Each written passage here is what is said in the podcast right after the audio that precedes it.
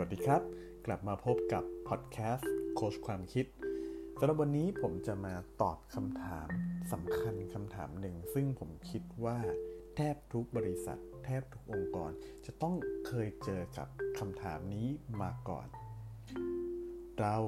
ควรลงทุนพัฒนาพนักงานหรือไม่ มีหลายครั้งเลยครับ ที่ผมได้ยินว่าผู้บริหารบางท่าน ในองค์กรไม่เห็นด้วยกับการให้มีการฝึกอบรมพนักงาน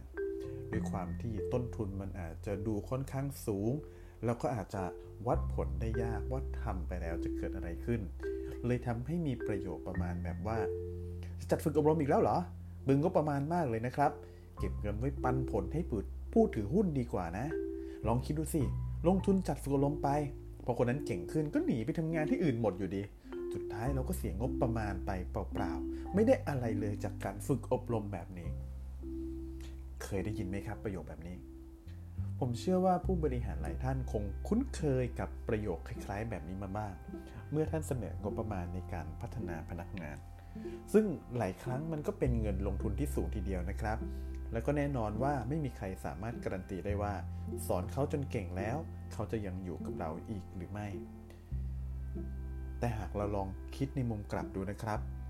ถ้าคนของเราไม่ได้รับการพัฒนา เอาแต่ให้เขาทำงานไปวันๆไม่เก่งขึ้นเลย ในขณะที่คู่แข่ง ลูกค้าหรือสังคม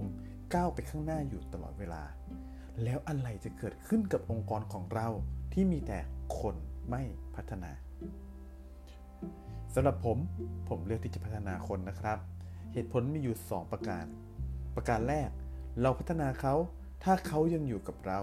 งานของเขาก็ดีขึ้น บริษัทก็ก้าวหน้าขึ้น ประการที่ 2 ครับ เราพัฒนาเขา แต่ถ้าเขาไม่อยู่กับเราไปทำงานที่อื่น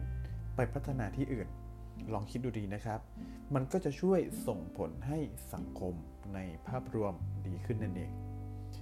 ถึงจุดนี้บางคนอาจจะโต้แย้งว่า แล้วถ้าเขาไปทำงานให้กับบริษัทคู่แข่งเราล่ะ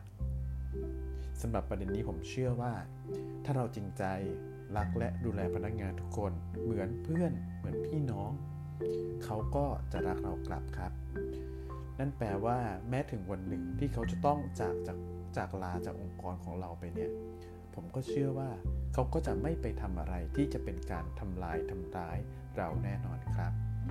ดังนั้นแล้ว